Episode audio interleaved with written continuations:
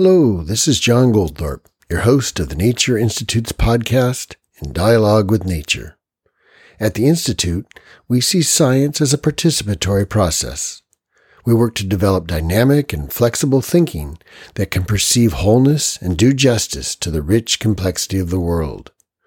We are intent on overcoming the limitations of a mechanistic view of life and, instead, learning from life itself to think in more living ways. We invite you to listen in and join us as we meet both natural phenomena and the nature of human inquiry. This podcast episode, portraying milkweed, is a shortened and edited version of Craig's long article, The Story of an Organism, Common Milkweed, which is on our website, natureinstitute.org, and includes many images of the plant and its parts, as well as research references. In this abbreviated version read by Craig, he begins his story of the milkweed with a quote from the 20th century ecologist Aldo Leopold. All I am saying is that there is also drama in every bush, if you can see it. When enough men, or as we would say today, enough people, know this, we need fear no indifference to the welfare of bushes or birds or soil or trees. We shall then have no need of the word conservation for we shall have the thing itself. So there is drama in every bush, there is drama in every common milkweed. My attempt here is to give an initial portrayal of this plant, its life history, and relations to some of the organisms with which its life is bound up. I integrate my own observations with information taken from the scientific literature this literature reflects the countless hours researchers have spent observing common milkweed and its ecology. They design experiments and they interpret their findings. In a whole organism study, such as the one I have done here, my intent is to bring together my own observations with those of many other researchers. I want to paint a coherent, and vivid picture of the plant and its relationships. In Goethe's words, the goal is to portray rather than to explain. To craft such a portrayal, it is necessary to omit many of the hypotheses and interpretations that presently guide most scientific research on the plant. Such hypotheses want to explain why, for example, milkweed has its specific flower form, why it secretes so much nectar, or why it contains in its leaves and stems a sticky, toxic sap. My question is not why, but rather how. I want to see how milkweed is formed, how its parts relate to each other, how it develops, how it relates to its environment. I hope that this portrayal will provide a vivid picture of a remarkable plant and at the same time exemplify a process that can be applied to other organisms as well.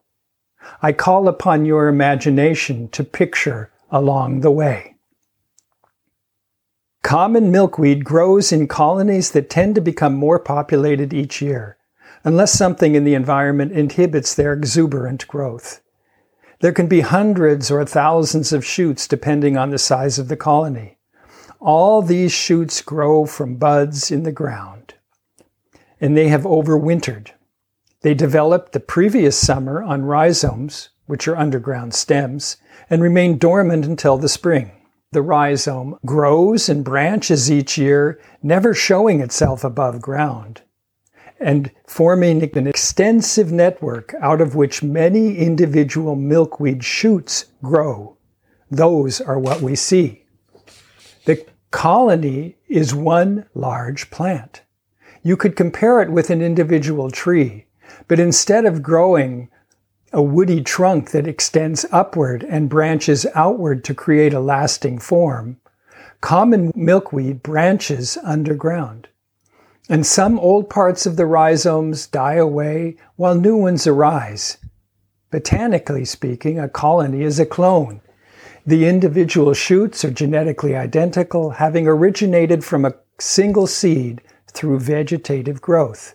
So when I observe what looks like an individual specimen of common milkweed, the shoot I am observing is one branch of a much larger plant, namely the whole colony. One perceptual hint of this larger unity is that milkweed colonies are often quite uniform and they differ from other colonies in characteristic ways. One colony might exhibit shoots that are long, narrow, and distinctly tinged red. Another colony may have more pointed leaves. A third may have especially deep pink colored flowers. Such characteristics are hereditarily anchored and therefore are common to all parts of the colony. I will focus now on one shoot and its development. But we should keep in mind that what I'm describing is occurring with many other shoots within the colony at more or less the same time. As a shoot grows upwards, the first small lance shaped leaves begin to unfold. The leaves are arranged in an opposite pattern, meaning two leaves emerge at the same height out of the stem opposite each other.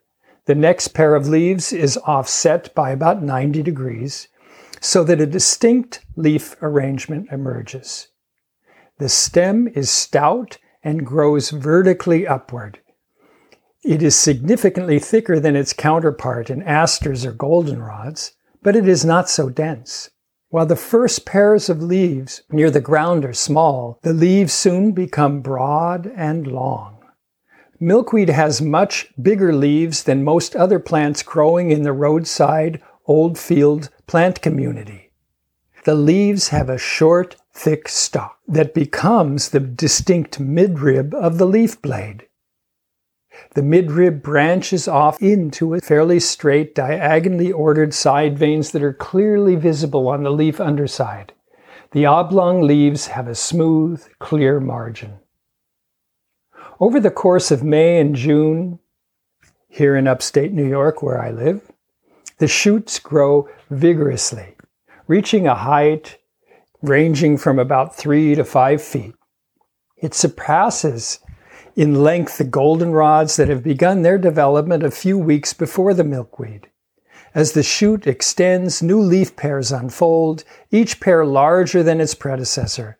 After a shoot has developed about seven to nine pairs of leaves, the first flower buds become visible among the still unfolding uppermost leaves. The stout little stems that carry the groups of flower buds do not grow out of leaf axils, as the case is in many other flowering plants. Rather, in all but one species of this genus, Asclepias, which is the genus name for the milkweeds, the flowers grow out of the main shoot, slightly to the side of a leaf. Interestingly, where flowers develop, the leaf arrangement also changes. The leaf pairs are no longer opposite to each other, but shift to an angle of about 120 degrees. Also, and this typifies most flowering plants, the leaves become smaller in the flowering region. The uppermost leaves contract to a size comparable to the first leaves on the shoot, but tend to be much more pointed and elliptical in shape. These changes in vegetative structure point us to the next developmental wave in milkweed's life history flowering. Among the unfolding upper leaves, you can see small grayish green balls of tightly grouped flower buds. As the buds grow and gradually turn pink, the stout stem that carries them away from the main shoot extends diagonally upward. Each flower bud has in turn its own delicate stalk, which also lengthens, and the tight ball becomes a looser and larger sphere. All the individual flower stalks originate at the apex of their common stem. They are an umbel. There can be anywhere from 10 to nearly 200 flowers in one umbel. While in many other umbel forming plants, for example, in the members of the carrot family, the flowers spread out in a plane. The umbel of the common milkweed maintains its spherical form until the flowers wilt. It has a diameter of maybe three inches. The lowermost umbel on a given shoot opens first, then the one next higher up, and so forth. A shoot has an average of three to six umbels, but some have none and others up to ten. Usually, when the lowermost umbel is already wilting, the uppermost one is still in bloom. Milkweed flowers are long lived in comparison to the flowers of other plants, since any given flower can be open for over a week. The whole phase of flowering in a colony lasts around four weeks. Long before you come close enough to a colony to be able to see its flowers, you can smell that the plant is in full bloom. The sweet scent of the nectar filled flowers carries far, as you approach the colony, you see the rich pink flowering spheres and a multitude of insects crawling and flying around. Honeybees, native bees such as bumblebees, ants, and a variety of butterflies move from flower to flower, umbel to umbel, drinking nectar from the blossoms. Along the way, they pollinate the flowers in a strangely intricate process related to the complex anatomy of milkweed flowers. Unlike pollen in most flowers, which is released from the anthers while they are still attached to the flower, in milkweed the pollen remains contained within pollinia, the name for golden packages of pollen, and they are tucked inside a chamber, the so called stigmatic chamber. Only orchids which are also plants with complex flowers, package their pollen in a similar way and keep it hidden. The only way for pollen to escape its chamber is through insects, and here is how it happens. Above the flower petals is a so called corona consisting of five cup like hoods which hold the nectar that attracts so many of the insects on warm, sunny summer days. In between the hoods are little vertical slits. These are openings into the chamber. While insects are moving around on a flower, they sometimes go from hood to hood on a single flower, and one of their legs may slip into a slit. Each slit, as I said, opens into a stigmatic chamber. Above the slit, there is a tiny black knob, the corpusculum. What one doesn't see is that the corpusculum has two little arms that extend into the two upper sides of the chamber. Each arm attaches to one of the packages of pollen, and each of those packages contains hundreds of pollen grains. So when an insect pulls its leg upward to free it from the slit, the leg hooks onto the pollen packets and pulls them out of the flower. As it continues its nectar foraging, it often accumulates multiple packets on its legs. They can look like a little chain dangling from its legs. And many of them will simply drop away or be rubbed off. But in some instances, the insect's leg can slip into a flower slit and the pollen detaches. If it happens to be on a flower of another colony, then the pollen packages can release their pollen and fertilization can occur, whereby seeds develop. So pollination in this plant is a remarkably intricate and specialized process. One milkweed shoot may have between 300 and 500 flowers, but only a few develop pods with seeds and most of the flowers in an umbel wilt, while the occasional fruit shows itself through stalk thickening and white fuzzy swelling at its end, which is the developing pod. While vegetative growth is rapid and expansive, and flowering is a period of bursting productivity, pod development is slow and extended. During July, August, and September, the pods grow, and in their inner cavity, the seeds develop. One interesting feature of pod development is that the stalk that carries the pod twists and curves into a position such that the pod becomes oriented vertically.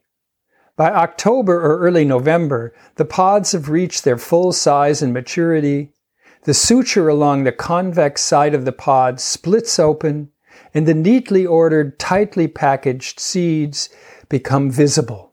It looks as if an artist had laid out the seeds precisely. It's a beautiful sight. With further opening of the pod, the seeds begin to fall and float away. Each of the seeds has lovely silky extensions that allow them to be carried away by a breeze. Even though, as seeds go, common milkweed seeds are significantly larger and heavier than those of other oldfield species. Interestingly, Studies have found that although individual shoots with a colony may flower three weeks later than others, the fruits in that one colony release their seeds simultaneously. I mentioned how few pods develop in comparison to the number of flowers in a milkweed shoot or colony. But each pod is full of many seeds. One study gives an average of 226. So, in that colony, say of a thousand shoots, hundreds of thousands of seeds will spread into the environment.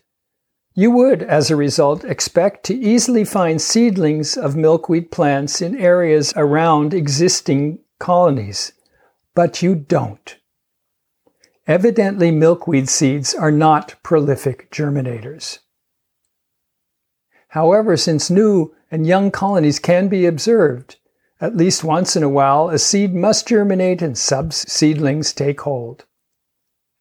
As field experiments show, already in the second year a plant can produce multiple stems, some over a meter apart from each other, showing the vigorous growth of the rhizome underneath the ground. In this sketch of its life history, we can see how up through flowering, common milkweed is characterized by exuberant vitality, vigorous underground rhizome growth, yearly expansion of many long, large-leafed shoots, and the production of numerous flowers that secrete copious amounts of nectar. After flowering, milkweed pulls back, and concentrates its vitality into the formation of a relatively small number of pods. But each pod can swell into a large pod, and that pod houses a multitude of seeds that spread into the larger environment. Yet only a few of them form new colonies.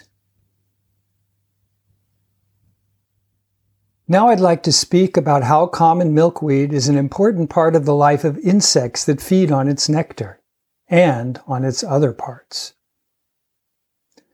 Observing nectar feeders on common milkweed, one study identified representatives from 15 different orders of insects and one hummingbird species. Nectar was taken mainly during the day, but also during the night by a variety of nocturnal moths. But these nectar feeding insects represent only a small minority of the insects and other arthropods that interact with milkweed. A survey in the late 1970s of bugs and beetles found on common milkweed over a course of 90 days collected 132 different species of beetles, 18 of which they considered common visitors. They also found 45 species of bugs. Milkweed teems with insect life. For many insects, milkweed is certainly a small and transient part of their habitat, or speaking functionally, a minor part of their ecological niche. They may nibble on the leaves and flower buds or drink some nectar and then move on to other plants. As predators, they may, like the bug Phymata fasciata, hide in the thicket of milkweed stems, leaves, and flowers, waiting for their prey of flies and small wild bees. And then there are milkweed specialists that feed almost exclusively on milkweeds. So milkweed provides food and a microhabitat for a multitude of organisms. Its exuberant growth in rhizomes, stems, leaves, flowers, fruits, and seeds that we have seen, allows abundant insect life to orient around it, to be part of it. One striking feature of the common milkweed is that the entire life cycle of a number of insect species is tightly interwoven with it. The most well known of these is the monarch butterfly. The adult butterfly lays its eggs on the leaves of common milkweed. The larvae live from its leaves and the milky sap the plant contains. And the adults drink from the nectar flower although adults are not restricted to milkweeds. What is fascinating about the monarch and some of the other milkweed specialists is that they do not just feed on the plants, digest the substances, and then build up their own bodily substances. Rather, they store some of the components of the milkweed sap in their body. When a milkweed stem or leaf is damaged, it exudes a white sap. All you have to do is scratch the stem with your fingernail, and the white sap oozes out and streams down the stem until it gradually hardens.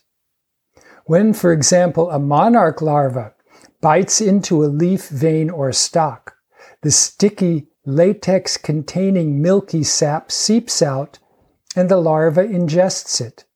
It draws out of the sap a particular group of substances known as cardiac glycosides.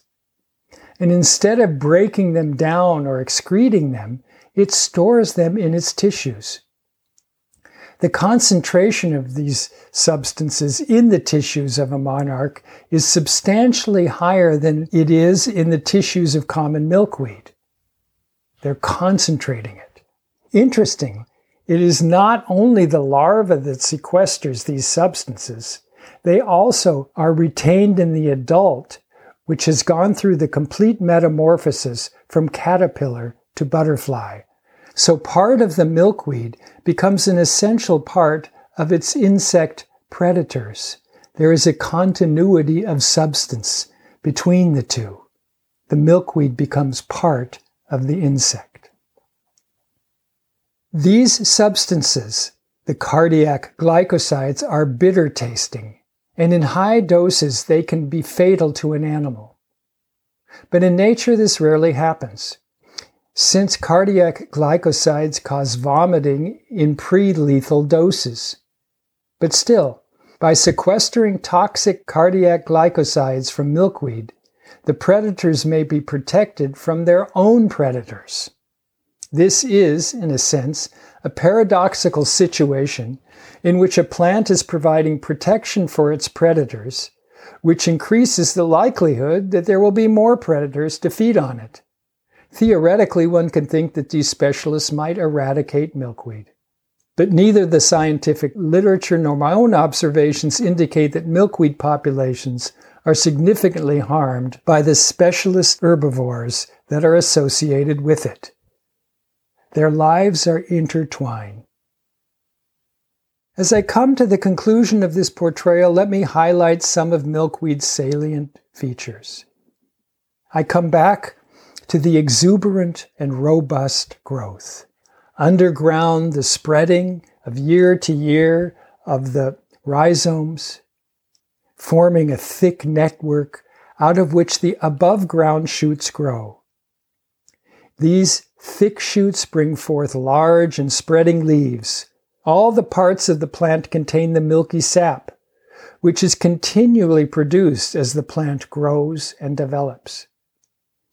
A marked transformation in substance and form occurs when the flowers develop and unfold in the summer light and warmth. As the stems and leaves are rich in milk sap, so are the flowers rich in sweet nectar. Both the leaves and the flowers attract countless insects. Milkweed is of fundamental importance to the existence of some of these creatures. In the fall, large pods form containing large seeds that spread out into the environment. Milkweed is effusive and yet also specialized. The specialization we see in the way it attracts and repels insects. Think of the sticky, toxic sap that can also be protective, or the pollination process in which insects are attracted to the nectar, but may even become injured or trapped by the flower structure. Milkweed invites life, but it also holds back. There is a fascinating tension in this plant. I began this essay with the quote from Aldo Leopold. There is drama in every bush, he said. Leopold could make this bold statement because he had experienced in a clear and deep way the drama in every organism. How each organism is a whole that is active within the larger living context of its environment. I have tried to portray something of the drama of common milkweed. Such a whole organism study leads both into depth and breadth. We get nearer to the specific qualities of the plant. We begin to see its uniqueness within all the details and begin to articulate those qualities. Inasmuch as we are able to do just that. A story of the organism's unique way of being emerges. No other plant is the same. Becoming aware of such a story and participating in it cannot leave us cold. We have met a unique quality in the world, and the world would become poorer without it. Holistic knowing creates the basis of a moral relation to the world. For when we have experienced nature in this way, as Leopold said, we need fear no indifference to the welfare of bushes or birds or soil or trees. The story of an organism always leads beyond itself to a larger web of relations with other organisms and elements of the environment. There is no isolation in the living world. We attend closely to the specific qualities, for instance, of milkweed, of the monarch butterfly, or of a milkweed beetle, and at the same time become vividly aware of how these qualities intersect and are mutually dependent. We begin to gain insight into the truly ecological nature of life. This kind of knowing is anything but abstract. And it is not the kind of fear arousing knowledge that informs so much of the environmental discussion today.